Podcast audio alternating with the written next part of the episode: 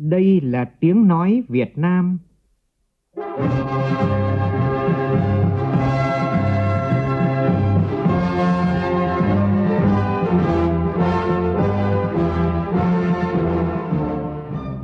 là tiếng nói Việt Nam, phát thanh từ Hà Nội, thủ đô nước Cộng hòa xã hội chủ nghĩa Việt Nam.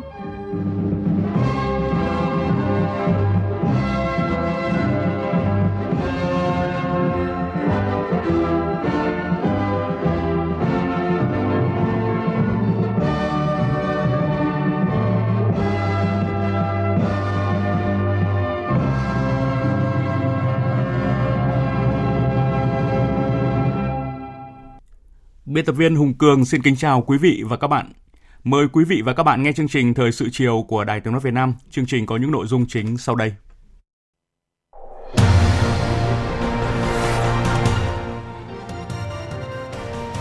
Chủ tịch nước Nguyễn Xuân Phúc tiếp đoàn dân tộc thiểu số tỉnh Cao Bằng.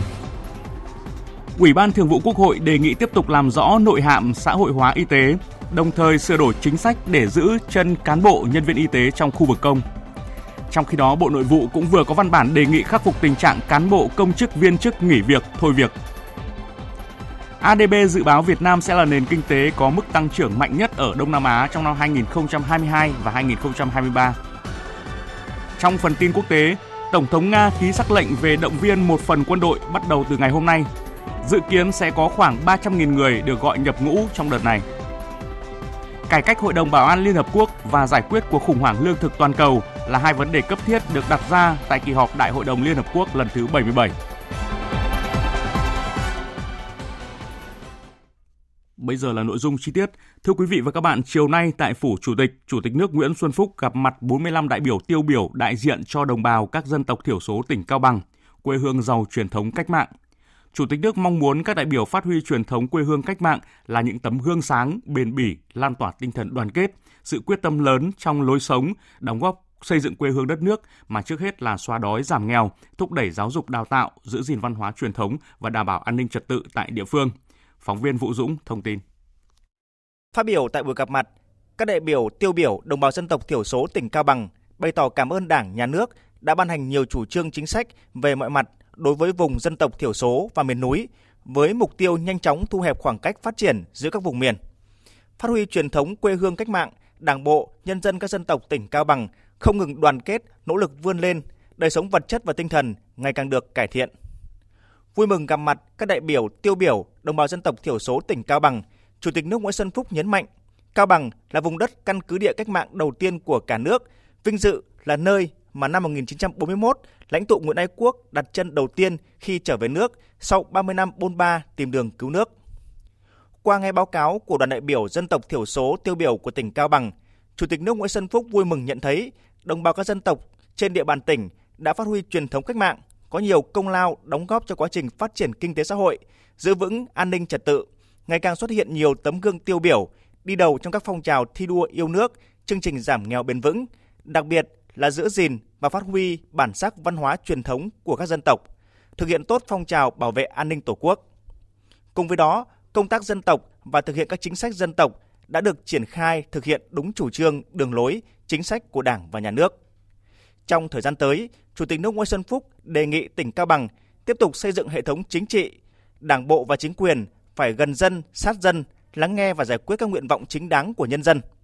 Cùng với đó là thực hiện các chính sách đối với đồng bào dân tộc, trong đó có nghị quyết của Quốc hội về phê duyệt đề án tổng thể phát triển kinh tế xã hội vùng đồng bào dân tộc thiểu số và miền núi giai đoạn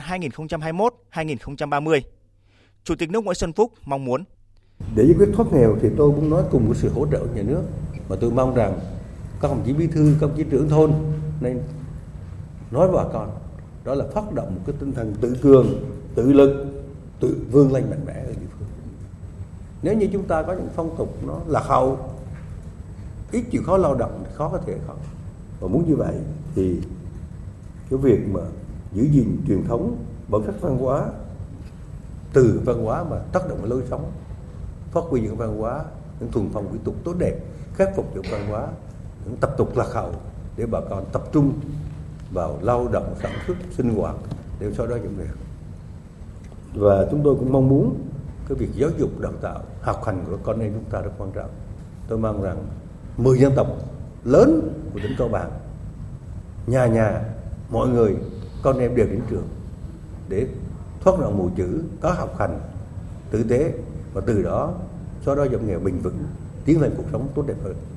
Tại buổi gặp mặt, lãnh đạo tỉnh và các đại biểu đã đề nghị Đảng, Nhà nước quan tâm hơn nữa đến đồng bào dân tộc thiểu số tỉnh Cao Bằng. Tỉnh có 95% là dân tộc thiểu số. Trong đó có chính sách đặc thù về tuyển dụng công chức viên chức, nhất là giáo viên mầm non, xã hội hóa nguồn lực để xây dựng các vùng định canh định cư tập trung, thực hiện tốt các chương trình dự án phát triển kinh tế xã hội vùng đồng bào dân tộc thiểu số. Về các kiến nghị này, Chủ tịch nước Nguyễn Xuân Phúc cho biết sẽ giao các cơ quan chức năng xem xét giải quyết. Tiếp tục chương trình phiên họp chuyên đề pháp luật tháng 9 sáng nay cho ý kiến về việc tiếp thu giải trình và chỉnh lý dự thảo luật khám bệnh chữa bệnh sửa đổi. Ủy ban Thường vụ Quốc hội đề nghị tiếp tục làm rõ nội hàm xã hội hóa y tế, đồng thời sửa đổi chính sách để giữ chân cán bộ nhân viên y tế trong khu vực công.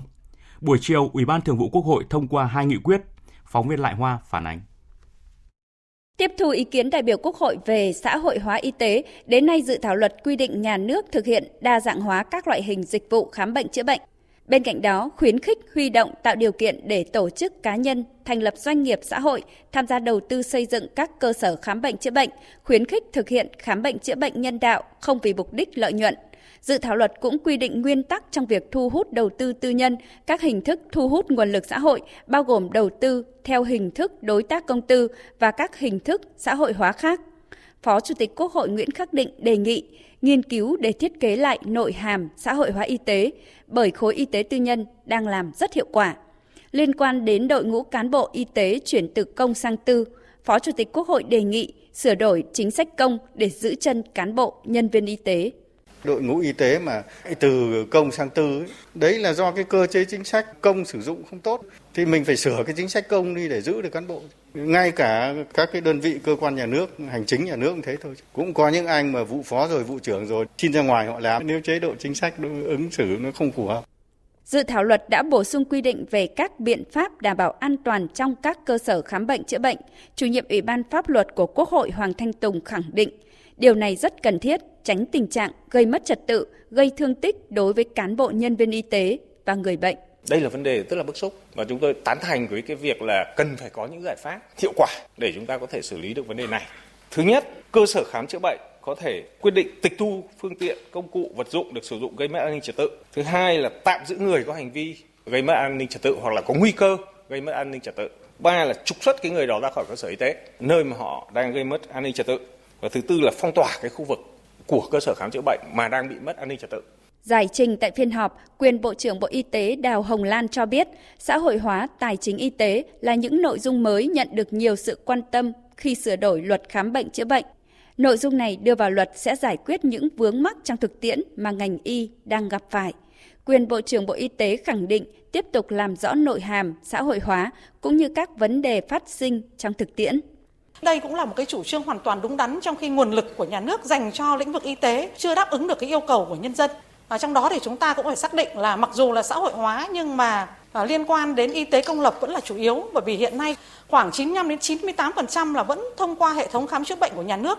Thế cho nên là mặc dù tự chủ, mặc dù xã hội hóa nhưng mà vai trò của nhà nước trong cái vấn đề đầu tư quan tâm cho đến lĩnh vực y tế chúng tôi nghĩ là vẫn là trọng tâm và vấn đề này được thể hiện trong luật như thế nào thì chúng tôi xin đi tiếp thu ý kiến của đồng chí Thường vụ Quốc hội để mà thể hiện.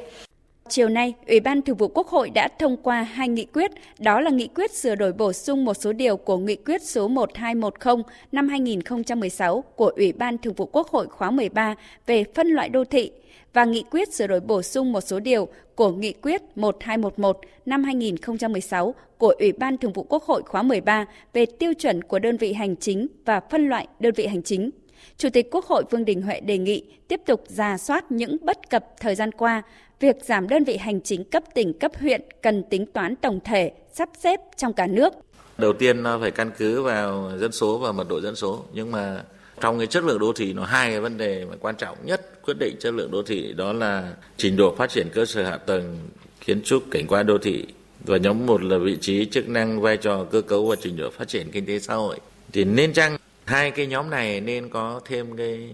cái điểm thưởng, điểm ưu tiên? Có thể cân nhắc bổ sung thêm các cái tiêu chuẩn về năng lực cạnh tranh đô thị rồi chất lượng hay là năng lực của chính quyền đô thị rồi sự hài lòng của người dân về hệ thống dịch vụ công trong cái môi trường chính phủ điện tử vân vân chẳng hạn. Bộ Y tế tổ chức họp làm việc định kỳ với Hiệp hội Doanh nghiệp Dược phẩm và các bộ ngành liên quan để xử lý ngay các vấn đề cụ thể phát sinh trong thực tiễn. Đây là nhấn mạnh của Phó Thủ tướng Vũ Đức Đam tại buổi làm việc với Bộ Y tế, các hiệp hội doanh nghiệp trong nước, nước ngoài về tình hình kết quả thực hiện chương trình phát triển công nghiệp dược, dược liệu sản xuất trong nước đến năm 2030, tầm nhìn đến năm 2045 diễn ra sáng nay tại Hà Nội. Tin của phóng viên Phương Thoa. Theo Cục Quản lý Dược, nước ta có 228 nhà máy sản xuất dược đạt tiêu chuẩn GMP WHO, trong đó 14,3% tự động hóa hoàn toàn, 68,1% có thiết bị tự động. Hiện các doanh nghiệp dược phẩm chủ yếu tập trung sản xuất thuốc tương đương thuốc phát minh, chưa chú trọng vào nghiên cứu sản xuất thuốc công nghệ cao, thuốc mới, thuốc chuyên khoa đặc trị, nêu những bất cập trong hoạt động đấu thầu, cấp số đăng ký lưu hành thuốc, một số đại biểu cho rằng cần tháo gỡ, cải cách triệt để các thủ tục hành chính như cấp số đăng ký lưu hành thuốc, tiền kiểm hậu kiểm trong lĩnh vực dược phẩm, cùng với những ưu đãi về thuế, đất đai, tín dụng sẽ thúc đẩy công nghiệp dược trong nước phát triển. Theo ông Lê Văn Sơn, Chủ tịch Hội đồng Quản trị Tổng Công ty Dược Việt Nam, cũng chỉ kiến nghị là chính sách đầu tư đối với các doanh nghiệp mà tham gia và thực hiện chương trình này thì phải có chính sách ưu tiên về tín dụng thì tôi nghĩ nó cũng là một cái cơ hội để doanh nghiệp tham gia phát triển các sản xuất, chuyển giao công nghệ, thuốc có biệt dược ờ, và có cái giá trị công nghệ cao cái thứ hai về thể chế thì trong cái góc độ mà xây dựng luật đợt tới thì có lẽ thì chúng ta phải cần phải nghiên cứu giả soát cụ thể thật rõ những cái chính sách ưu đãi cho các cái vấn đề mà các doanh nghiệp tham gia vào cái chương trình này. Nhiều ý kiến đề nghị các lĩnh vực công nghiệp dược cần tập trung thu hút đầu tư vào công nghệ bào chế và nâng cao chất lượng sản phẩm, sản xuất nguyên liệu, xây dựng các trung tâm nghiên cứu vaccine, sinh phẩm và chuyển giao công nghệ vaccine đa giá, phát triển nguồn dược liệu trong nước, nâng cao năng lực nghiên cứu, kiểm nghiệm dược phẩm. Khẳng định tinh thần sửa đổi luật dược nhanh nhất có thể, Phó Thủ tướng Vũ Đức Đam lưu ý Bộ Y tế phải xử lý dứt điểm vấn đề gia hạn số đăng ký lưu hành thuốc, khẩn trương có báo cáo về cơ chế tham chiếu thuốc phát minh trong đăng ký lưu hành thuốc, sớm hoàn thành quy định về phí thẩm định hồ sơ cấp phép số đăng ký lưu hành thuốc, khẩn trương sửa đổi thông tư 30 về ban hành danh mục và tỷ lệ điều kiện thanh toán đối với thuốc hóa dược, sinh phẩm, thuốc phóng xạ và chất đánh dấu thuộc phạm vi được hưởng của người tham gia bảo hiểm y tế theo hướng cập nhật hàng năm hoặc trong trường hợp cần thiết. Bảo hiểm xã hội Việt Nam khẩn trương trình phương án xử lý tình trạng nợ động tiền thuốc, vật tư thuộc diện bảo hiểm y tế chi trả do thanh toán vượt trần. Trong bối cảnh kinh tế xã hội khó khăn do tác động của đại dịch COVID-19, đời sống điều kiện làm việc của đội ngũ cán bộ công chức viên chức tại các cơ quan đơn vị bị ảnh hưởng. Thời gian qua, còn nhiều cán bộ công chức viên chức xin nghỉ việc, thôi việc vì nhiều nguyên nhân khách quan và chủ quan. Để khắc phục tình trạng này, đồng thời nâng cao chất lượng và hiệu quả hoạt động của đội ngũ cán bộ công chức viên chức, Bộ Nội vụ vừa có văn bản gửi các bộ, cơ quan ngang bộ, cơ quan thuộc chính phủ, Ủy ban nhân dân các tỉnh, thành phố trực thuộc trung ương. Bộ Nội vụ đề nghị các bộ ngành địa phương quan tâm xây dựng đội ngũ cán bộ công chức viên chức, kịp thời nắm bắt tâm tư nguyện vọng, đặc biệt là ở cấp cơ sở, cải thiện môi trường làm việc theo hướng chuyên nghiệp hiện đại, cạnh tranh lành mạnh, tạo cơ hội phát triển. Tham mưu hoàn thiện các quy định về xã hội hóa, định mức kinh tế kỹ thuật, định mức chi phí làm cơ sở ban hành đơn giá, giá dịch vụ sự nghiệp công sử dụng ngân sách nhà nước, làm cơ sở để phê duyệt dự án tự chủ của đơn vị sự nghiệp công lập – Bộ Nội vụ lưu ý có các chính sách hỗ trợ kịp thời đối với cán bộ công chức viên chức có hoàn cảnh kinh tế khó khăn, xây dựng đội ngũ lãnh đạo, quản lý có năng lực uy tín để tổ chức tốt công việc, tạo niềm tin, khuyến khích cán bộ công chức viên chức làm việc. Đồng thời đổi mới công tác bố trí sử dụng cán bộ công chức viên chức để tạo cơ hội điều kiện phát triển, nhất là cán bộ trẻ. Khuyến khích tạo điều kiện để cán bộ công chức viên chức được tham gia học tập nâng cao trình độ, năng lực làm việc, có cơ chế chính sách thỏa đáng, làm cơ sở định hướng phát triển chuyên môn nghiệp vụ của đội ngũ cán bộ công chức viên chức. Bộ Nội vụ cũng nhấn mạnh đến việc chú trọng công tác giáo dục chính trị tư tưởng cho đội ngũ cán bộ công chức viên chức, tạo tư tưởng yên tâm làm việc trong khu vực nhà nước. Thưa quý vị, ngày hôm nay, Phó Thủ tướng Thường trực Phạm Bình Minh đã ký quyết định 1106 thi hành kỷ luật bằng hình thức cảnh cáo đối với ông Trần Hữu Thế, Chủ tịch Ủy ban nhân dân tỉnh Phú Yên, nhiệm kỳ 2021 đến năm 2026 do đã có những vi phạm khuyết điểm trong công tác và Ủy ban Kiểm tra Trung ương đã thi hành kỷ luật về Đảng. Thời gian thi hành kỷ luật tính từ ngày công bố quyết định số 601 ngày 22 tháng 7 năm 2022 của Ủy ban Kiểm tra Trung ương về thi hành kỷ luật Đảng. Cùng ngày, Phó Thủ tướng Thường trực Phạm Bình Minh cũng ký quyết định 1107 thi hành kỷ luật bằng hình thức xóa tư cách Phó Chủ tịch Thường trực Ủy ban nhân dân tỉnh Phú Yên nhiệm kỳ 2016-2021 đối với ông Nguyễn Trí Hiến do đã có những vi phạm khuyết điểm trong công tác và Ban Bí thư đã thi hành kỷ luật về Đảng. Thời gian thi hành kỷ luật tính từ ngày công bố quyết định số 584 ngày 26 tháng 7 năm 2022 của Ban Bí thư về thi hành kỷ luật Đảng.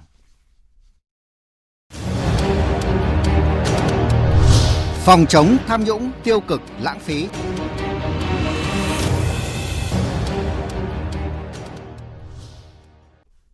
Thưa quý vị và các bạn, vấn đề thất thoát lãng phí trong đầu tư công đã được nêu ra trong nhiều nhiệm kỳ.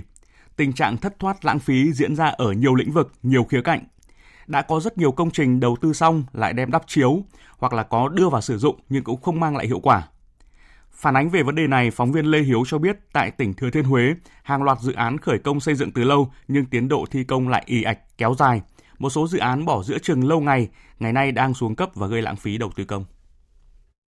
Công trình Trung tâm Văn hóa Thể thao phường Thuận An, thành phố Huế, tỉnh Thừa Thiên Huế có tiền đồ thi công kéo dài gần 10 năm nay vẫn chưa hoàn thành. Công trình này có tổng kinh phí đầu tư giai đoạn 1 gần 22 tỷ đồng, do Ban đầu tư xây dựng huyện Phú Vang làm chủ đầu tư. Khởi công từ năm 2013, dự kiến hoàn thành sau 3 năm, nhưng đến nay công trình này vẫn dang dở.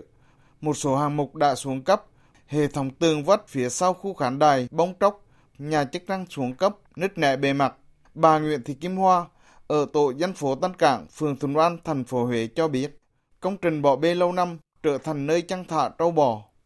Cứ làm đến hư hỏng nhiều hai ba năm rồi chưa thấy à, sửa sáng gì cả. Ba con ở đấy cũng mong muốn chỉnh trang lại cho đang hoang để là nâng cao cái đời sống của ba con ở hai bên nữa. Vì khi mà cái chỗ này mà được nâng cấp lên thì à, ba con ở hai bên cũng được hưởng lợi.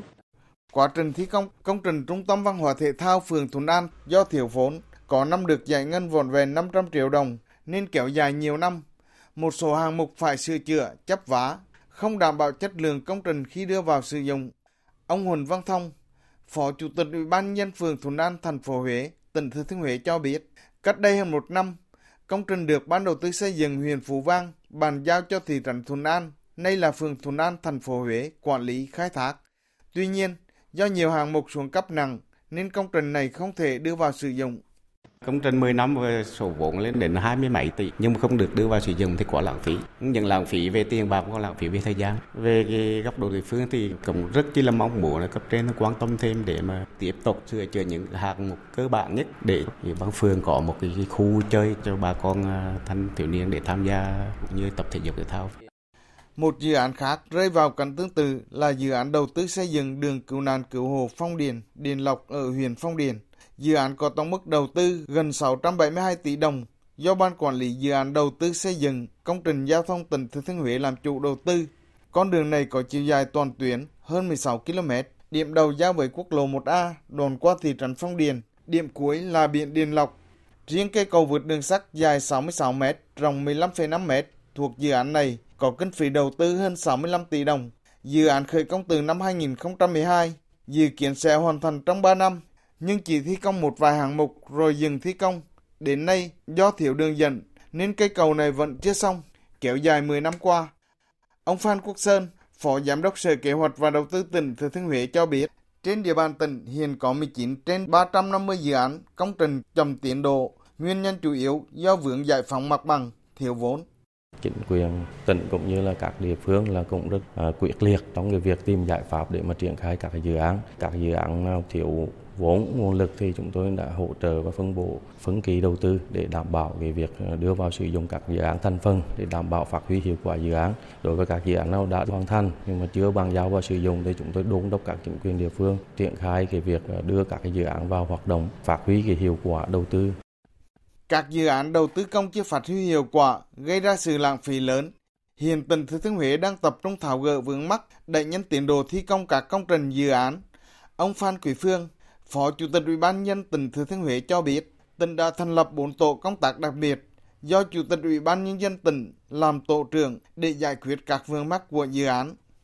tôi đã cho ra soát các dự án và đó có chỉ đạo các sở ban ngành, đặc biệt là hai cơ quan, Sở Tài nguyên Môi trường và Sở Kế hoạch Đầu tư. Trong quá trình triển khai thực hiện thì đề nghị giám sát đầu tư. Quá thời hạn đề nghị Sở Tài nguyên Môi trường có giám sát và xử lý theo thẩm quyền đưa vào đầu tư rồi thời gian đầu tư không đảm bảo thì chúng tôi cũng chỉ đạo sở kế hoạch đầu tư có cái xem xét xử lý xử lý trong quá trình chậm xử lý trong quá trình mà để uh, dây dưa kéo dài thời sự VOV nhanh, tin cậy, hấp dẫn. Mời quý vị nghe tiếp chương trình Thời sự chiều của Đài Tiếng Nói Việt Nam. Thưa quý vị, sáng nay Ngân hàng Phát triển Châu Á ADB công bố báo cáo cập nhật tình hình phát triển kinh tế Việt Nam. Đáng chú ý, ADB giữ nguyên đánh giá triển vọng kinh tế Việt với mức tăng trưởng tổng sản phẩm trong nước GDP là 6,5% trong năm 2022 và 6,7% trong năm 2023. Lạm phát tương ứng là 3,8% và 4%. Phóng viên Bảo Ngọc thông tin.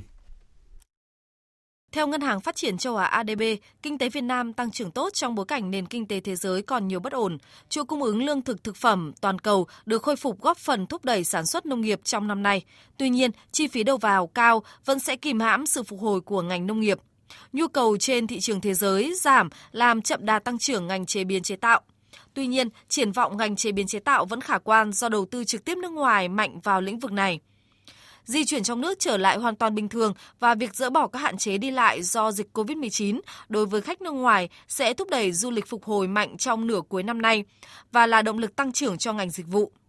Lạm phát cao ở Mỹ và Liên minh châu Âu làm gia tăng áp lực lạm phát trong nước. Tuy nhiên, chính sách tiền tệ thận trọng của Việt Nam và việc kiểm soát hiệu quả, đặc biệt đối với các mặt hàng xăng dầu, sẽ giúp kiềm chế lạm phát ở mức 3,8% trong năm nay và 4% trong năm 2023, không thay đổi so với dự báo đã đưa ra trong báo cáo triển vọng phát triển châu Á vào tháng 4 năm nay. Ông Andrew Jeffrey, giám đốc quốc gia của Ngân hàng Phát triển châu Á ADB tại Việt Nam, nhận định.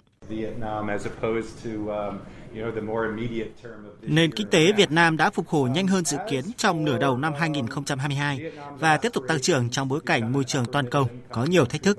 Kinh tế phục hồi ổn định nhờ các cân đối kinh tế mạnh mẽ, được hỗ trợ bởi sự phục hồi nhanh hơn dự kiến của các ngành sản xuất, chế biến, chế tạo và dịch vụ. Chuyên gia kinh tế trưởng của ngân hàng ADB tại Việt Nam, ông Nguyễn Minh Cường cho rằng triển vọng kinh tế Việt Nam sẽ tiếp tục đối mặt với những rủi ro ngày càng tăng. Suy thoái kinh tế toàn cầu có thể tác động đến xuất khẩu nặng nề hơn so với dự báo. Điều này sẽ làm cán cân tài khoản vãng lai xấu đi, mặc dù các đợt tăng lãi suất quyết liệt của ngân hàng trung ương các nền kinh tế lớn đã góp phần giảm áp lực tăng giá trên toàn cầu. Sự gia tăng bất ổn địa chính trị toàn cầu có thể đẩy giá hàng hóa lên cao, ảnh hưởng đến lạm phát ở Việt Nam. Đáng chú ý, theo ADB, việc chậm giải ngân đầu tư công và các khoản chi xã hội so với kế hoạch, đặc biệt là chậm thực hiện chương trình phục hồi và phát triển kinh tế của chính phủ có thể kéo lùi tốc độ tăng trưởng kinh tế của Việt Nam trong năm nay và năm tới. Ông Nguyễn Minh Cường cho biết. Việc sử dụng chính sách tài khoá vẫn là hàng đầu và các nước đều đều là như vậy. Nhưng mà lại một lần nữa là vấn đề đối với Việt Nam là gì là để sử dụng chính sách tài khoá một cách hiệu quả, vấn đề giải ngân vẫn là cái vấn đề then chốt và cho đến tận đến thời điểm hiện nay thì là đây vẫn vẫn là vấn đề và gần như tính hệ thống của Việt Nam đó là cái việc giải ngân rất chậm ADB dự báo GDP Việt Nam sẽ tăng trưởng 6,5 trong năm nay và 6,7% trong năm tới. Với mức dự báo như vậy, Việt Nam sẽ là nền kinh tế có mức tăng trưởng mạnh nhất ở Đông Nam Á trong năm 2022 và 2023. Áp chỉ số kinh doanh liêm chính là một công cụ cần được duy trì để Việt Nam tiếp tục thu hút được các khoản đầu tư có chất lượng. Đây là thông tin được đưa ra tại hội thảo giới thiệu chỉ số kinh doanh liêm chính Việt Nam được Liên đoàn Thương mại và Công nghiệp Việt Nam và chương trình phát triển Liên Hợp Quốc tại Việt Nam tổ chức chiều nay tại Hà Nội. Tin của phóng viên Nguyễn Hằng. Tại hội thảo, các đại biểu cho biết hiện nước ta là một trong số ít quốc gia thăng hạng trong chỉ số nhận thức tham nhũng của Tổ chức Minh bạch Quốc tế, tăng 26 bậc trên toàn cầu từ 113 năm 2017 lên 87 năm 2021. Mặc dù vậy, tình trạng tham nhũng vẫn dễ dàng xảy ra ở một số lĩnh vực nhất định. Do đó, nhiều ý kiến cho rằng áp chỉ số kinh doanh liêm chính là một công cụ cần được duy trì để Việt Nam tiếp tục thu hút được các khoản đầu tư có chất lượng, mức độ tham nhũng thấp và nâng cao mức độ minh bạch trong thời gian tới.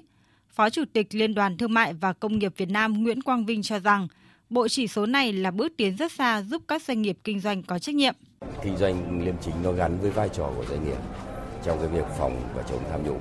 VCCI đã phối hợp cùng với thanh tra chính phủ và các cơ quan của Việt Nam với các đối tác của nước ngoài triển khai cái chương trình này từ năm 2008 và gần đây thì à, chúng tôi đã đưa ra những cái bộ chỉ số về kinh doanh liêm chính để hỗ trợ doanh nghiệp, hướng dẫn doanh nghiệp. Cái bộ chỉ số này nó là một bước tiến rất xa để à, có thể hướng dẫn cho các cái doanh nghiệp ở Việt Nam mà những doanh nghiệp hướng tới kinh doanh có trách nhiệm. Theo Phó đại diện thường trú của chương trình phát triển Liên Hợp Quốc tại Việt Nam Patrick Haverman, liêm chính trong kinh doanh đòi hỏi một cách tiếp cận toàn diện. UNDP chúng tôi cũng đang rất là nỗ lực để hỗ trợ VCCI và cộng đồng doanh nghiệp trong việc là xây dựng là bộ chỉ số VBAI ngày hôm nay. Đây là công cụ mà chúng tôi nghĩ là nếu mà các doanh nghiệp sử dụng một cách ừ, trung thực à, và minh bạch thì nó sẽ tiếp tục đóng góp vào việc là tăng cái vị thế của Việt Nam, tạo nên những cái niềm tin thu hút các khoản đầu tư. Chỉ số kinh doanh liêm chính được xây dựng dưới sự hỗ trợ của dự án Fairbit – một sáng kiến cấp khu vực của chương trình phát triển Liên Hợp Quốc do chính phủ Vương quốc Anh tài trợ trong khuôn khổ chương trình cải cách kinh tế ASEAN nhằm thúc đẩy một môi trường kinh doanh công bằng ở 6 quốc gia ASEAN gồm Indonesia, Malaysia, Myanmar, Philippines, Thái Lan và Việt Nam.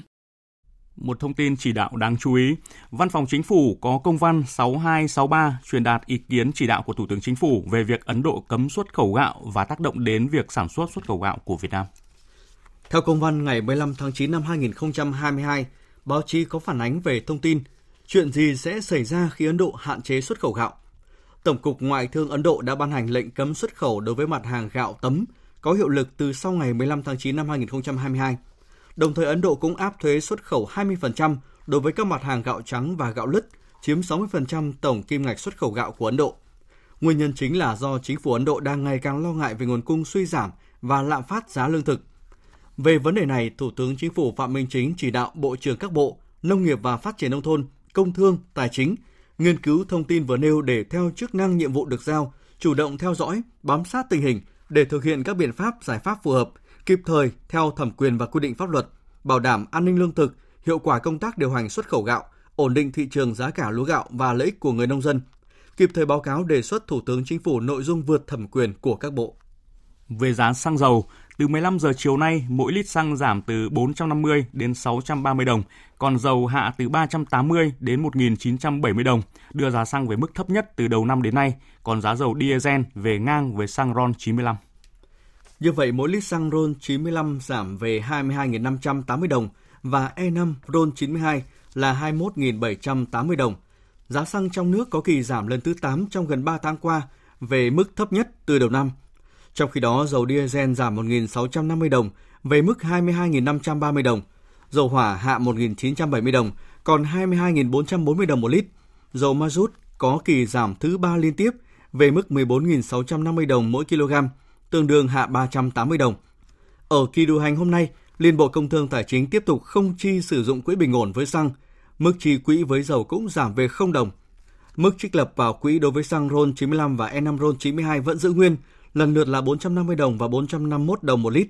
Trong khi đó, mức trích với dầu tăng từ 90 đồng lên 300 đồng, dầu hỏa từ 200 đồng lên 300 đồng một lít. Mỗi kg dầu ma rút vẫn có mức trích lập 741 đồng một kg như cách đây 10 ngày. Thưa quý vị và các bạn, sáng nay, Hiệp hội Doanh nghiệp nhỏ và vừa Việt Nam phối hợp với Hiệp hội Xăng dầu Việt Nam tổ chức hội nghị bàn giải pháp gỡ khó khăn cho doanh nghiệp bán lẻ xăng dầu và theo các doanh nghiệp, hiện nay hoạt động kinh doanh gặp rất nhiều khó khăn liên quan đến cơ chế chiết khấu và nhiều thủ tục hành chính liên quan. Phóng viên Thành Trung phản ánh. Theo phản ánh của các doanh nghiệp bán lẻ xăng dầu, từ tháng 7 năm 2022 đến nay, chiết khấu các đầu mối nhập khẩu cho thương nhân và các doanh nghiệp bán lẻ rất thấp, không đủ tiền để vận chuyển, chi phí điện nước, nhân công. Các doanh nghiệp kiến nghị cần kiểm soát chặt chẽ và làm rõ giá thành đầu vào của các doanh nghiệp đầu mối nhập khẩu xăng dầu chiết khấu hoa hồng tối thiểu để đảm bảo cho chi phí kinh doanh. Bà Lê Thị Nhã, doanh nghiệp tư nhân Văn Phúc ở huyện Thường Tín, Hà Nội nêu thực tế. Giá xăng dầu nhà nước xuống giá nhưng mà hoa hồng lại cho gần bằng không thì chúng tôi không dám nhập nữa, chúng tôi phải treo cò trong cái thời gian những ngày mà uh, hàng chuẩn bị xuống giá chúng ta chỉ lấy đủ bán thôi không có thì đã bằng không rồi thì lại nhập vào thì lại nỗ vốn hàng nghìn một lít nữa thì đã lỗ lại trồng chất lỗ chưa kể chúng tôi phải vay tiền để đầu tư kinh doanh buôn bán. Việc quy định mỗi đại lý bán lẻ xăng dầu tại một thời điểm chỉ được mua hàng của một đơn vị cung cấp được các doanh nghiệp cho là không hợp lý.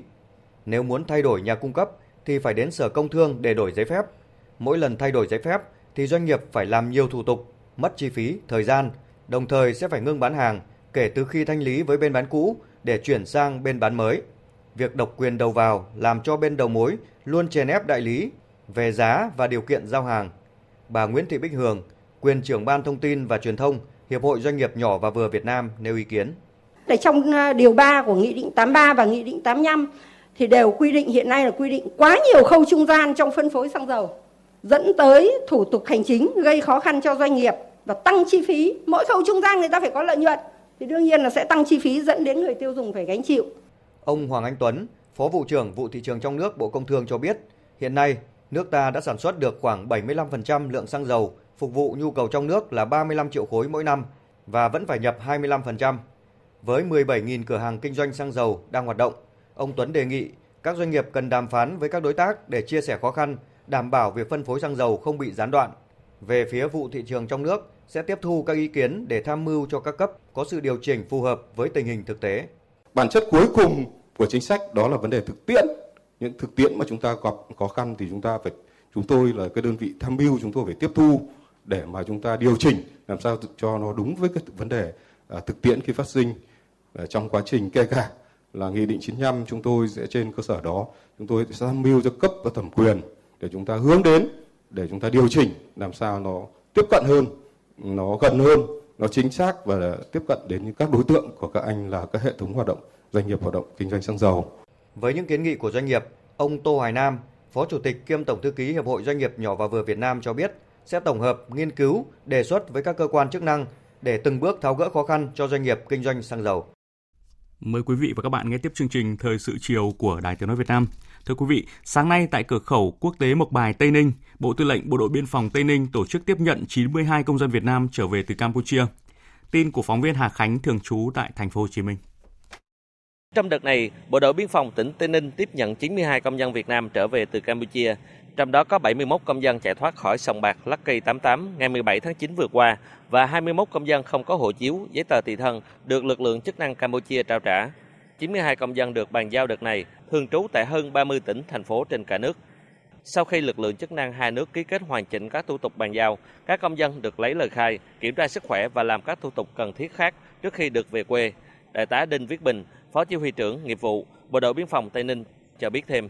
Bộ đội biên phòng Tây Ninh đã chủ trì phối hợp với lực lượng công an tỉnh, công an huyện và ủy ban nhân Vũng Cầu,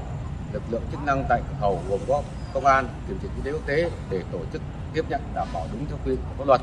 Cho đến hiện tại là lực lượng công an, lực lượng biên phòng đang đã tiếp tục là đang tiến hành điều tra để xác minh nhân thân của số công dân đã được bàn giao. Đã có hơn 300 trẻ em phải nhập viện do virus adeno. Bộ Y tế yêu cầu tăng cường công tác giám sát không để bùng phát dịch. Theo Bộ Y tế, cả nước phát hiện 412 trường hợp mắc bệnh do virus adeno, trong đó 324 trường hợp có chỉ định nhập viện, đã ghi nhận 6 trường hợp tử vong. Trước thực tiễn số trẻ mắc virus adeno gia tăng, hôm nay Cục Y tế Dự phòng thuộc Bộ Y tế đã có văn bản gửi Viện Vệ sinh Dịch tễ, Viện Pasteur, Sở Y tế các tỉnh, thành phố về việc tăng cường phòng chống bệnh do virus adeno. Để chủ động tăng cường các biện pháp phòng chống dịch, Cục Y tế Dự phòng đề nghị Sở Y tế các tỉnh, thành phố chỉ đạo các đơn vị y tế tăng cường giám sát, phát hiện sớm các trường hợp mắc bệnh, các ổ dịch do virus adeno, triển khai xử lý triệt để các ổ dịch, hạn chế lây lan ra diện rộng. Báo cáo kịp thời đầy đủ tình hình dịch bệnh theo quy định của Bộ Y tế. Các địa phương chỉ đạo các cơ sở khám bệnh chữa bệnh thực hiện tốt công tác thu dung, cách ly, điều trị, cấp cứu bệnh nhân, hạn chế đến mức thấp nhất các trường hợp tử vong. Thực hiện nghiêm túc việc kiểm soát nhiễm khuẩn, phòng chống lây nhiễm chéo, hướng dẫn người chăm sóc bệnh nhân, người nhà bệnh nhân về nguy cơ nhiễm bệnh và tuân thủ các biện pháp dự phòng lây nhiễm bệnh, không để lây lan và bùng phát các ổ dịch tại các cơ sở khám bệnh chữa bệnh. Đối với các viện vệ sinh dịch tễ, viện Pasteur, Cục Y tế dự phòng, đề nghị tăng cường giám sát chặt chẽ diễn biến tình hình dịch bệnh của các địa phương khu vực phụ trách để phân tích, đánh giá nguy cơ, nhận định dự báo tình hình dịch bệnh, kịp thời tham mưu cho Bộ Y tế các biện pháp phòng chống dịch phù hợp, hiệu quả với từng địa phương trong khu vực phụ trách. Tiếp tục thông tin những liên quan đến kỳ tuyển sinh đại học cao đẳng năm nay. Hiện đang là thời gian các thí sinh đã trúng tuyển đại học hệ chính quy năm 2022 làm thủ tục xác nhận nhập học. Với những thí sinh chưa trúng tuyển ngay trong đợt xét tuyển đầu tiên thì vẫn còn nhiều cơ hội, bởi hiện nay đã có hơn 40 trường đại học trên cả nước thông báo xét tuyển bổ sung với hàng nghìn chỉ tiêu. Phóng viên Minh Hường thông tin.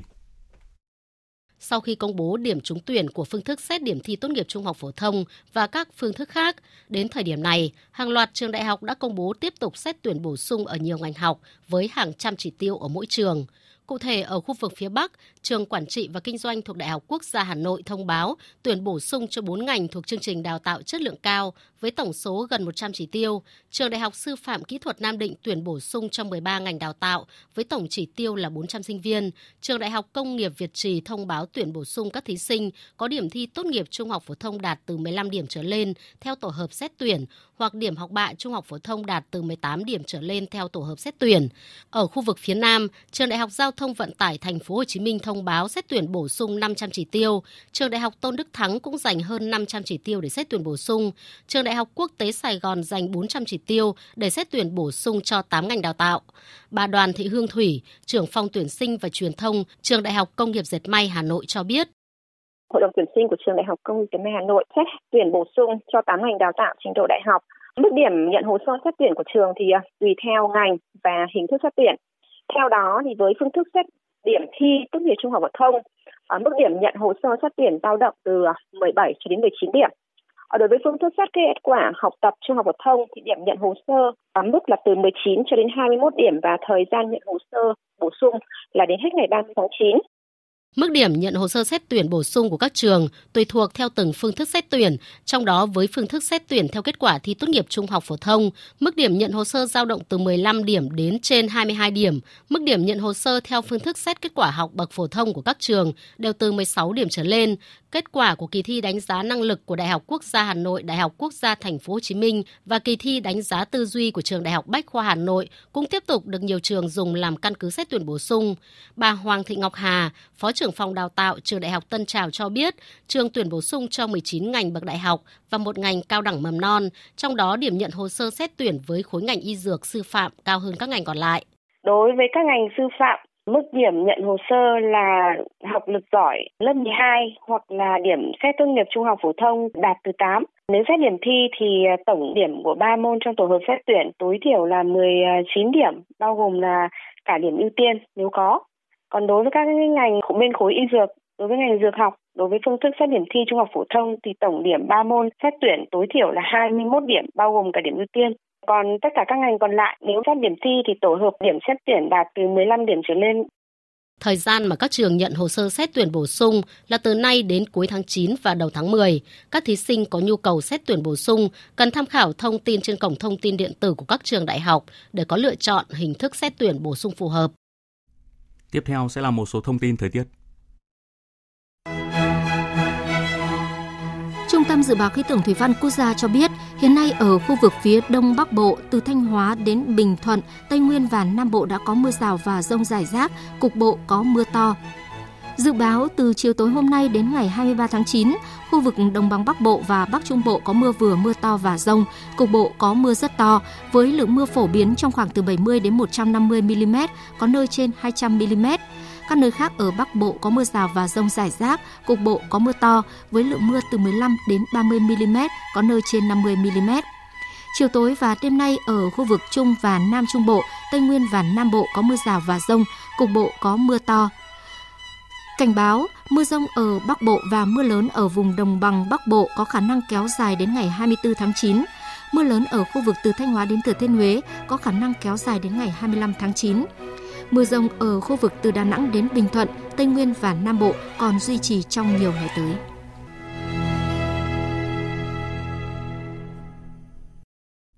Chuyển sang phần tin quốc tế, sáng nay Hội nghị Bộ trưởng ASEAN về phòng chống tội phạm xuyên quốc gia lần thứ 16 với chủ đề ASEAN hành động cùng ứng phó với các thách thức và các hội nghị liên quan chính thức khai mạc theo hình thức trực tuyến. Đại tướng Tô Lâm, Ủy viên Bộ Chính trị, Bộ trưởng Bộ Công an tham dự hội nghị. Tin của phóng viên Việt Cường.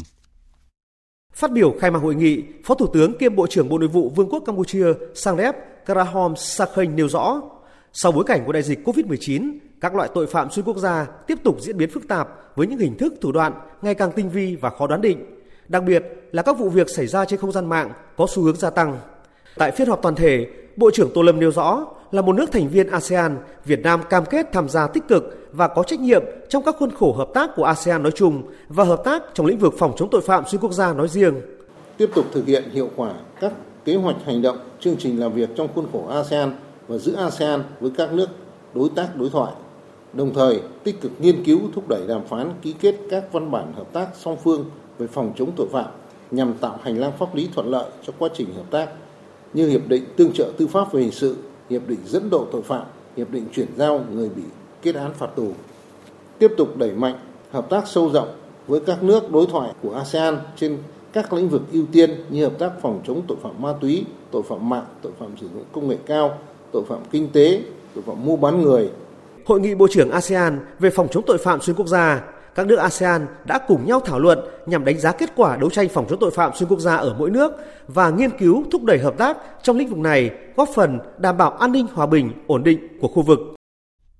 Theo lịch dự kiến, ngày mai tòa án đặc biệt xét xử tội ác chế độ Pol Pot của Campuchia sẽ diễn ra phán quyết trong phiên xét xử phúc thẩm và cũng là cuối cùng đối với bị cáo Khieu Samphan, một trong những lãnh đạo cấp cao của chế độ Campuchia Dân Chủ liên quan cáo buộc về phạm tội tội ác chiến tranh và tội ác chống lại loài người. Khieu Samphan, 91 tuổi, hiện đang bị giam giữ trong khu tạm giam của tòa án đặc biệt xét xử tội ác chế độ Pol Pot, là bị cáo cuối cùng và duy nhất của phiên tòa này, trong khi các cựu lãnh đạo chủ chốt của chế độ Campuchia Dân Chủ lần lượt qua đời trong tiến trình điều tra xét xử. Trong số này, Ian Sari, nguyên Phó Thủ tướng, Bộ trưởng Bộ Ngoại giao qua đời năm 2014 và một năm sau, vợ của ông Ian Thurit, nguyên Bộ trưởng về các vấn đề xã hội của chế độ Campuchia Dân Chủ cũng qua đời. Tổng thống Nga Putin vừa ký sắc lệnh về động viên một phần quân đội bắt đầu từ ngày hôm nay. Dự kiến sẽ có khoảng 300.000 người được gọi nhập ngũ trong đợt này. Nga cũng ủng hộ quyết định của người dân Donbass và các vùng lãnh thổ được giải phóng trong việc tiến hành trưng cầu ý dân về tương lai của họ. Phóng viên Anh Tú, thường trú tại Liên bang Nga, thông tin. Nhà lãnh đạo Nga nhấn mạnh về những khó khăn mà người dân ở các khu vực này cũng như ở Ukraine đang phải gánh chịu. Trong hoàn cảnh đó, Nga sẽ ủng hộ quyết định mà người dân các vùng Donbass, Zaporozhye và Kherson đưa ra về tương lai của họ. Nghị viện của Cộng hòa Nhân dân Donbass cũng như chính quyền quân sự dân sự của các khu vực Kherson và Zaporozhye đã quyết định tổ chức trưng cầu ý dân về tương lai của các vùng lãnh thổ này và đề nghị chúng tôi hỗ trợ. Chúng tôi sẽ làm mọi cách để đảm bảo an toàn cho việc tổ chức các cuộc trưng cầu ý dân để người dân thể hiện ý chí của mình. Tổng thống Nga đã ký sắc lệnh động viên một phần nhằm bảo vệ nước Nga, chủ quyền, toàn vẹn lãnh thổ và đảm bảo an ninh cho người dân Nga. Theo sắc lệnh, chỉ những công dân thuộc diện dự bị sẽ được đào tạo bổ sung, có tính đến kinh nghiệm của chiến dịch quân sự đặc biệt ở Ukraine. Các hoạt động động viên sẽ bắt đầu từ hôm nay. Duma quốc gia đã thông qua một sửa đổi để đưa các khái niệm động viên, thiết quân luật, thời chiến, xung đột vũ trang vào bộ luật hình sự. Hạ viện cũng đã thông qua các sửa đổi để trừng phạt việc đào ngũ và tự nguyện đầu hàng.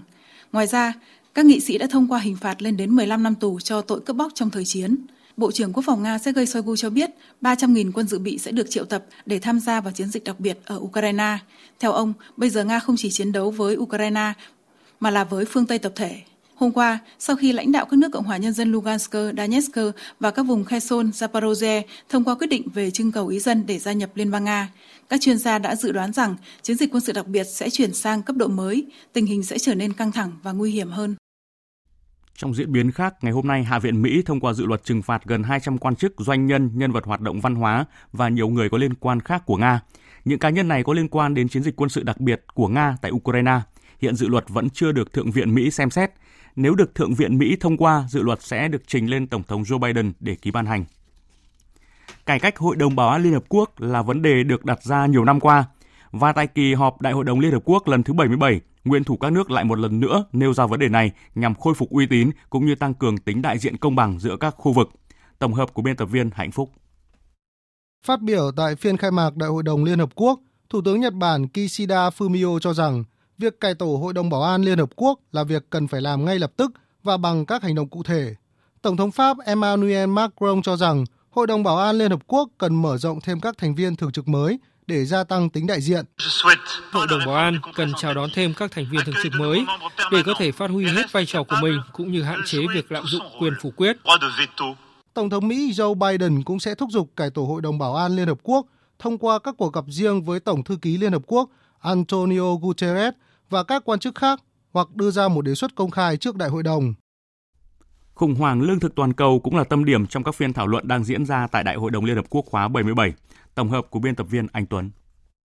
Thủ tướng Đức Olaf Scholz cho rằng xung đột giữa Nga và Ukraine là một phần nguyên nhân của cuộc khủng hoảng an ninh lương thực toàn cầu. Đức cũng đang thúc đẩy vai trò trong việc giải quyết tình trạng này. Dự kiến trong bài phát biểu tại Đại hội đồng Liên Hợp Quốc vào hôm nay, Tổng thống Mỹ Joe Biden sẽ công bố gói hỗ trợ mới của Mỹ trong lĩnh vực lương thực. Cuộc xung đột giữa Nga và Ukraine, hai trong số những nước xuất khẩu ngũ cốc phân bón lớn nhất thế giới, đã làm trầm trọng thêm cuộc khủng hoảng lương thực, vốn chịu tác động của đại dịch COVID-19 và biến đổi khí hậu. Ông David Beasley, giám đốc điều hành chương trình lương thực thế giới, thừa nhận. Khi bắt đầu năm 2022, chúng ta đối mặt với một cơn bão đói do đại dịch COVID-19, biến đổi khí hậu, giá nhiên liệu tăng. Bạn đã nghĩ rằng mọi điều không thể tồi tệ hơn nữa thì xảy ra cuộc xung đột tại Ukraine. Kể từ khi xung đột bắt đầu, chi phí lương thực, nhiên liệu và phân bón tăng cao đã khiến thêm 70 triệu người đến gần với nạn đói. Năm ngoái có từ 702 triệu đến 828 triệu người bị ảnh hưởng bởi nạn đói, tương đương với 9,8% dân số thế giới. Thực tế này đang đòi hỏi Liên Hợp Quốc và các chính phủ phải đoàn kết và tập trung nhiều nguồn lực hơn nữa để cùng chống giặc đói trên quy mô toàn cầu, bằng cả các giải pháp ngắn hạn và dài hạn. Nếu thách thức an ninh lương thực không được đẩy lùi, thì ngoài nguy cơ nạn đói, nhiều khu vực trên thế giới có thể rơi vào tình trạng bất ổn và suy thoái. Hôm nay là ngày quốc tế hòa bình. Ngày này năm nay được uh, Liên Hợp Quốc cho chủ đề chấm dứt phân biệt chủng tộc kiến tạo hòa bình. Tổng hợp của cộng tác viên Mỹ Linh. Ngày quốc tế hòa bình năm nay đặc biệt hơn mọi năm khi diễn ra vào đúng thời điểm khủng hoảng đối với nhân loại. Dịch bệnh COVID-19 đã làm đảo lộn thế giới, xung đột Nga-Ukraine đang kéo dài ngoài tầm kiểm soát, tình trạng khẩn cấp về khí hậu ngày càng tồi tệ hơn và bất bình đẳng nghèo đói ngày càng sâu sắc.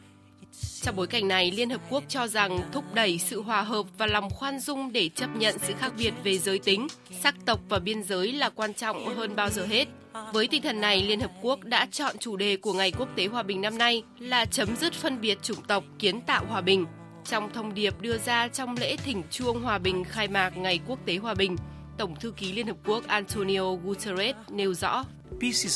ở quá nhiều nơi trong quá nhiều bối cảnh, chúng ta đang thất bại trong sự nghiệp tìm kiếm và duy trì hòa bình. Chủ đề của Ngày Quốc tế Hòa bình năm nay, chấm dứt phân biệt chủng tộc, kiến tạo hòa bình, nhắc nhở chúng ta về nhiều cách mà phân biệt chủng tộc đầu độc trái tim và tâm trí của con người và làm sói mòn nền hòa bình mà tất cả chúng ta đang tìm kiếm.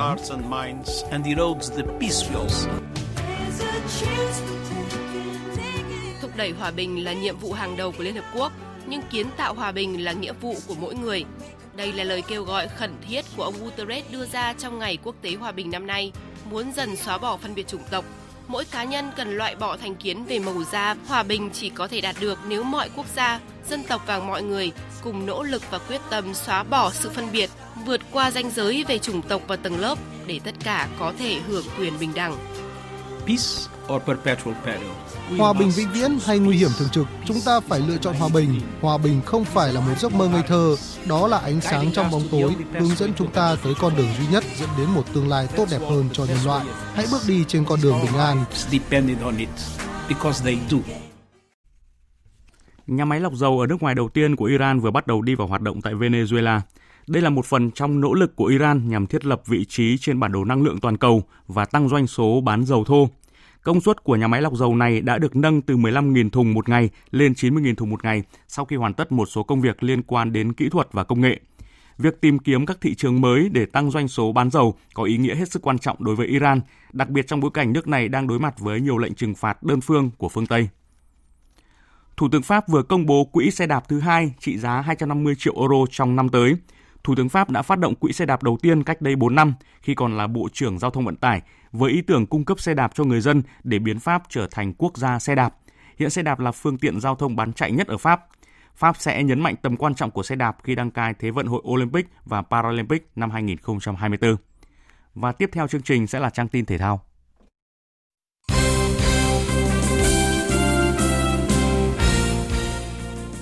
Thưa quý vị và các bạn, đội tuyển Việt Nam khởi đầu hành trình tại giải giao hữu quốc tế Hưng Thịnh 2022 với cuộc tiếp đón Singapore vào 19 giờ tối nay ngày 21 tháng 9 trên sân vận động thống nhất thành phố Hồ Chí Minh. Đây cũng là địa điểm mà thầy trò huấn luyện viên Park Hang-seo đã trận giao hữu với đội tuyển Afghanistan hồi đầu tháng 6.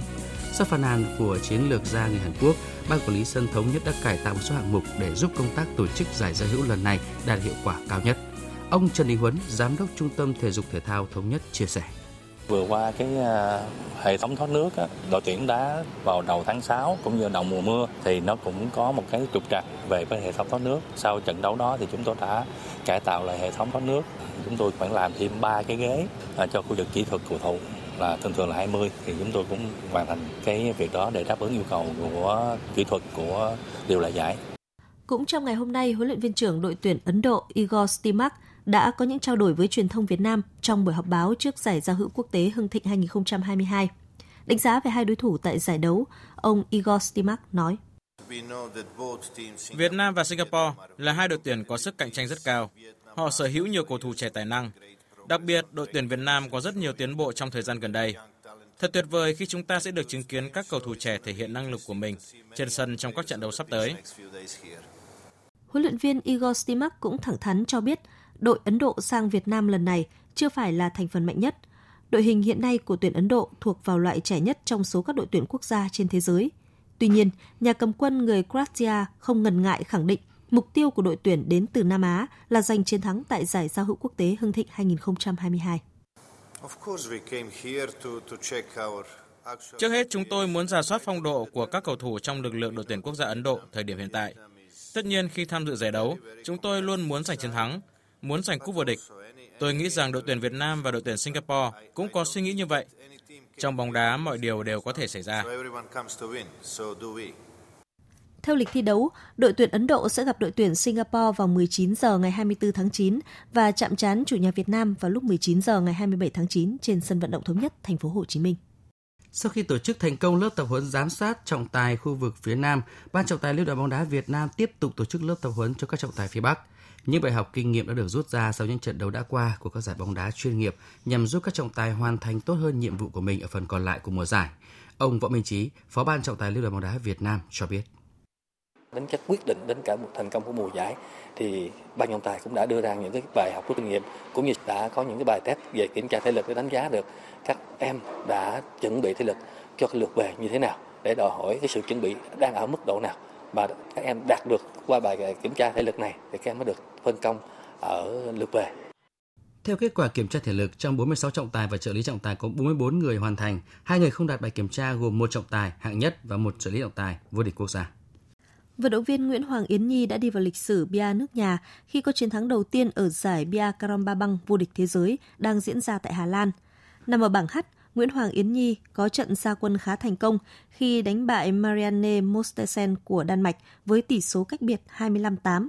Ở trận sau đó, gặp Azugov của Thổ Nhĩ Kỳ mang tính chất quyết định khi đang bị đối thủ dẫn 17-15. Cô gái người Đà Nẵng đã có một series 5 điểm đẹp mắt vượt lên dẫn lại 20-17 và thắng luôn với tỷ số 25-20.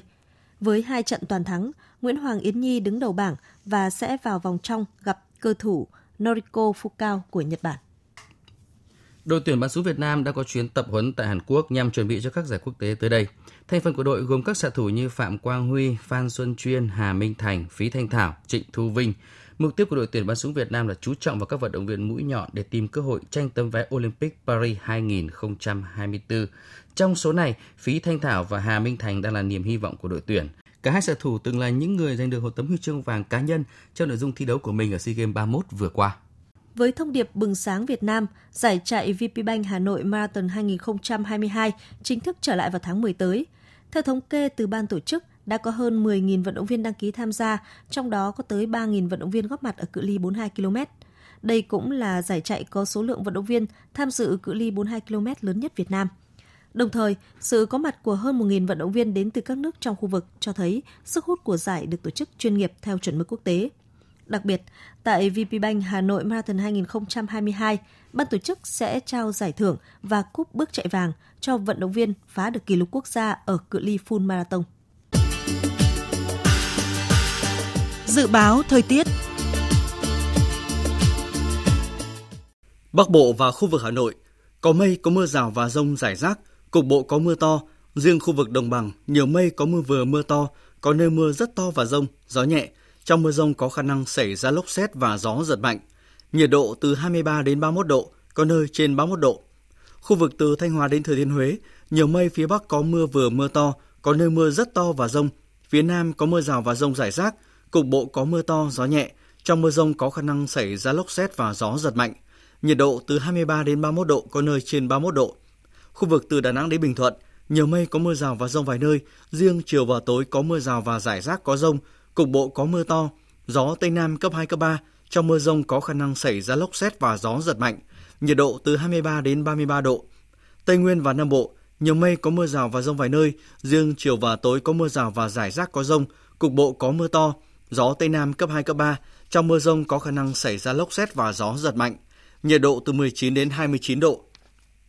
Dự báo thời tiết biển, Vịnh Bắc Bộ có mưa rào và rông rải rác, trong mưa rông có khả năng xảy ra lốc xoáy và gió giật mạnh cấp 7, cấp 8. Tầm nhìn xa trên 10 km, giảm xuống còn 4 đến 10 km trong mưa, gió đông bắc đến đông cấp 3, cấp 4.